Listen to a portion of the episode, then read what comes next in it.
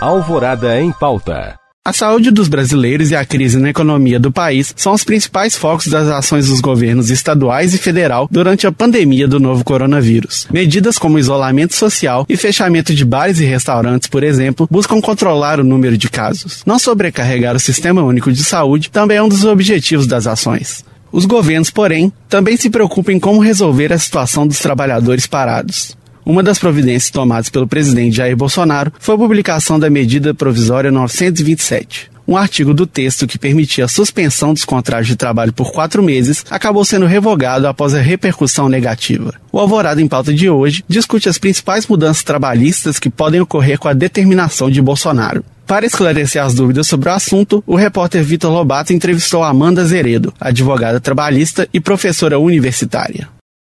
Olá, doutora. Bem-vinda ao Alvorada em Pauta. Olá, tudo bem, Vitor? Um prazer estar aqui com você. Doutora, quais são os principais destaques da medida provisória 927, publicada pelo presidente Jair Bolsonaro? Bom, na verdade nós temos alguns destaques e já temos algumas polêmicas, não, se não várias polêmicas. É, a medida provisória 927 de 2020, ela vem, pelo texto dela pelo menos, numa, com uma tentativa de trazer alterações possíveis ao contrato de trabalho, alterações essas que poderão ser tomadas durante durante o estado de calamidade pública decorrente do Covid-19. São operações que, em boa parte delas, a gente vai ter flexibilizadas algumas normas que a gente já tem sobre contrato de trabalho. Bom, primeiro delas, ele traz a possibilidade, no artigo 2 de termos um acordo individual entre empregado e empregador para estabelecer como vai se dar a continuidade do contrato de trabalho durante esse tempo de calamidade, principalmente decorrente do quê? Da necessidade do isolamento social. E aí, o artigo 2 fala que, desde que respeitados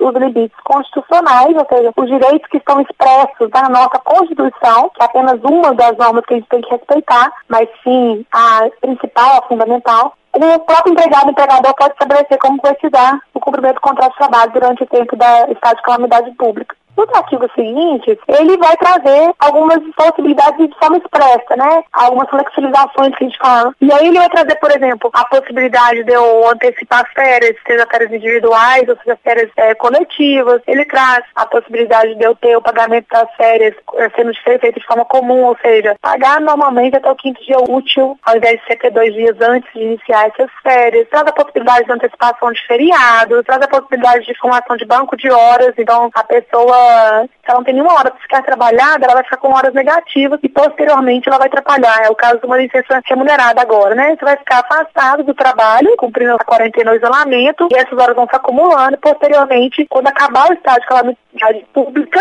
decretado aí pelo Congresso, obviamente, esse empregador vai ter 18 meses para exigir todo esse tempo que tiver acumulado, que não foi prestado serviço, sendo que tem que respeitar um limite máximo de duas horas por dia extras, né? Além das horas que você trabalha. É, ela traz também a possibilidade de dispensa de algumas, alguns atos, na verdade, relacionados à saúde, que são, por exemplo, alguns exames de rotinas periódicos, exames médicos, cursos também periódicos, finalmente que a gente chama de cursos de reciclagem, e traz a possibilidade de alteração do trabalho presencial para o trabalho de teletrabalho. A medida ainda traz em outras disposições, ela vai falar de Covid-19, né, ser adquirido no ambiente de trabalho, em regra geral, não vai ser classificado como doença ocupacional, não vai caracterizar de trabalho, salvo se você conseguir comprovar um médico de causalidade, se você conseguir comprovar então que foi diretamente, né, necessariamente decorrente do seu trabalho.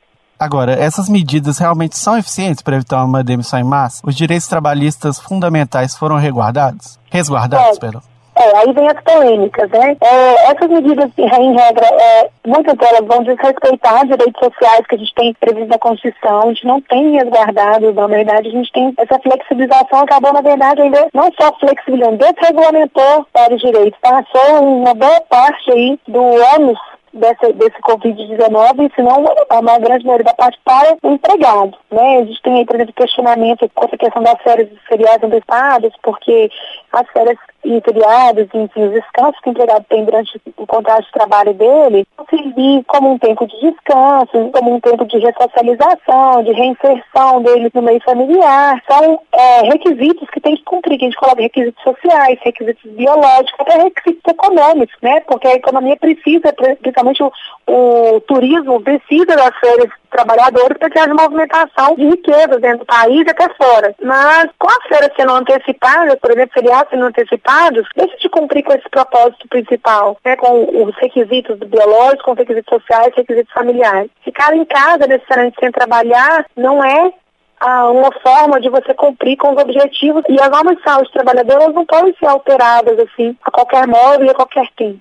Aproveitando que a doutora falou também sobre as férias, é, então o patrão pode determinar as férias do funcionário, quando que elas vão ser, e esse pagamento das férias, ele tem alguma alteração?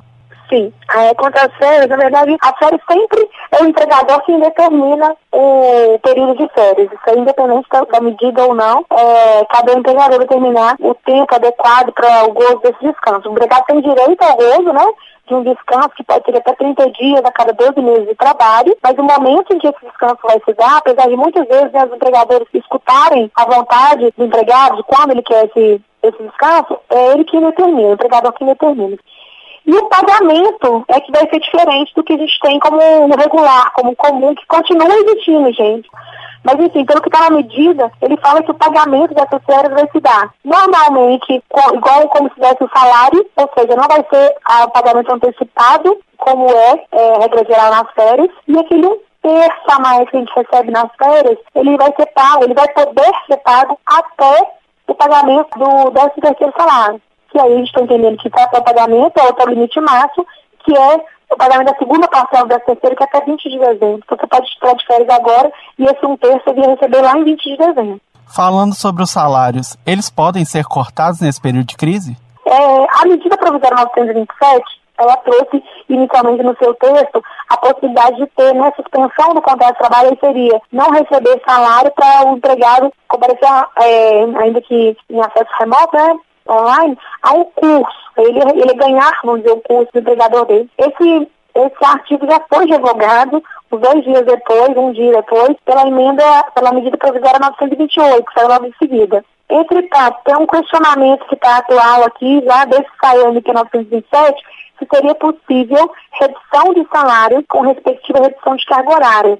Só que a Constituição ela é muito clara no momento em que ela fala que o salário é irredutível salvo por acordo ou convenção é, coletiva. Portanto, a medida provisória, por mais que o artigo 2 dela ela fala que pode haver um acordo individual entre empregado e empregador, ela fala também que esse acordo individual tem que respeitar a Constituição, que é uma coisa óbvia, nem precisava falar. Mas tá, reforça, né? Então, esse acordo individual, ele não pode diminuir salário, nem que ele, que ele diminua a jornada de trabalho. Só vai poder a exceção de ter uma convenção ou um acordo coletivo que autorize. Ou seja, só se o empregador negociar com o sindicato.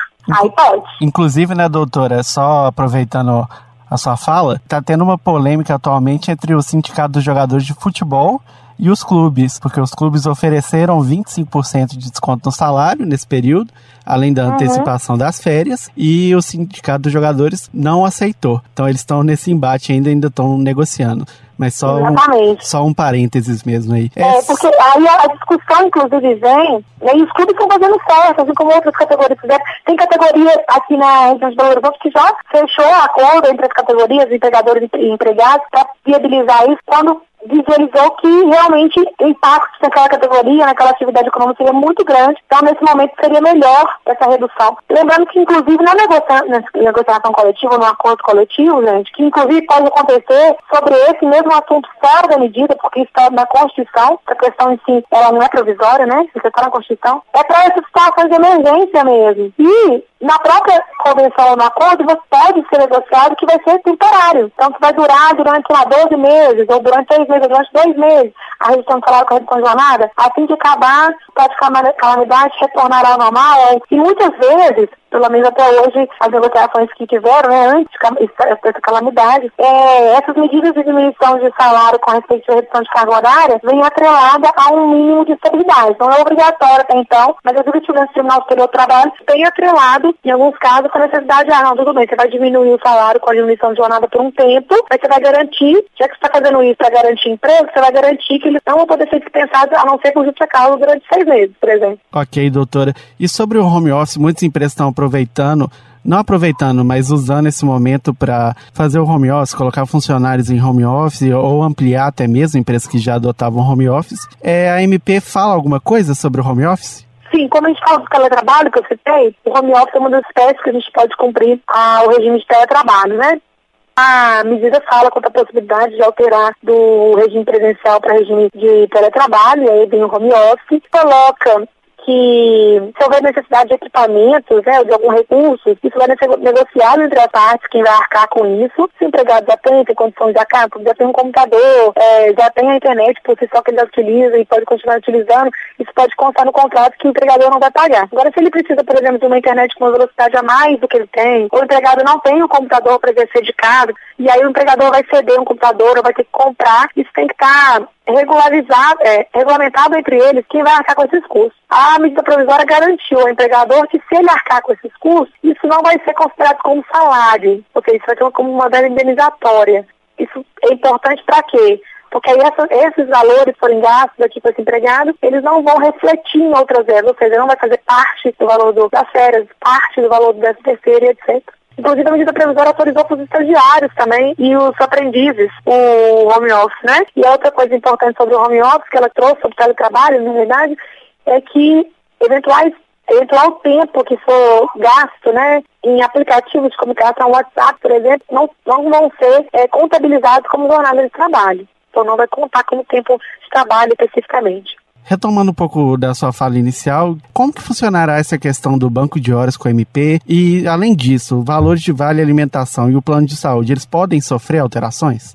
É, primeiro, o banco de horas, né? O banco de horas, o empregador pode optar por licenciar nesse momento, ou seja, tentar o empregado de cumprir com as atividades dele, eventualmente, quando acabar esse estado de calamidade, vão ser contabilizadas quantas horas do total de dias que ele ficou afastado, e aí o empregador vai poder exigir essas horas, né? Vamos dizer, o empregado nesse caso, então, ele vai estar com o banco de horas negativo, ele tem que pagar a hora de trabalho. E aí, com quanto tempo que ele pode exigir? Exigir em até 18 meses, a partir do dia que acabar o estado de calamidade, ou seja, que o Congresso decretar esse fim. É claro que ele não pode dizer, ah, você trabalhar 24 horas por dia para mim, 20 horas por dia. A lei traz para a gente, né, e a própria medida provisória repetiu isso, você pode fazer até duas horas extras a mais por dia. Então, aquela pessoa que tem as 8 horas extras diárias, durante um tempo pode ser que vai ser exigido dela 10 horas extras diárias. Perdão, 10 horas de trabalho diário, ou seja, as 8 mais duas horas extras por dia. A medida provisória garantiu que ao empregador determinação de quando essas horas vão ser pagas, ou seja, os dias que essas horas teriam que ser pagas. Mas pôs um limite, né? A pessoa não vai poder ficar fazendo hora extra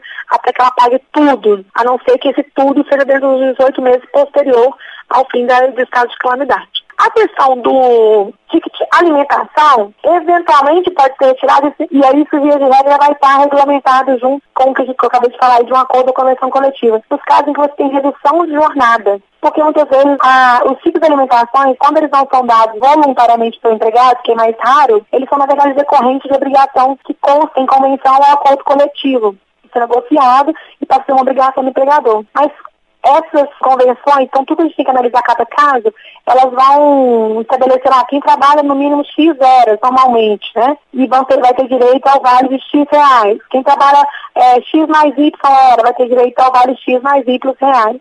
A gente tem aqui que verificar onde está previsto a deliberação quanto à obrigatoriedade desses vales, mas, via de regra, se for proporcional à jornada, pode haver diminuição e ela até retirada do vale sim, porque esse vale é para viabilizar que o empregado trabalhe e ali por perto mesmo, né, ele tem a sua alimentação. Se ele não vai precisar de ficar tanto tempo, não vai ser necessária essa alimentação por ali, é viável, se negociado, essa retirada.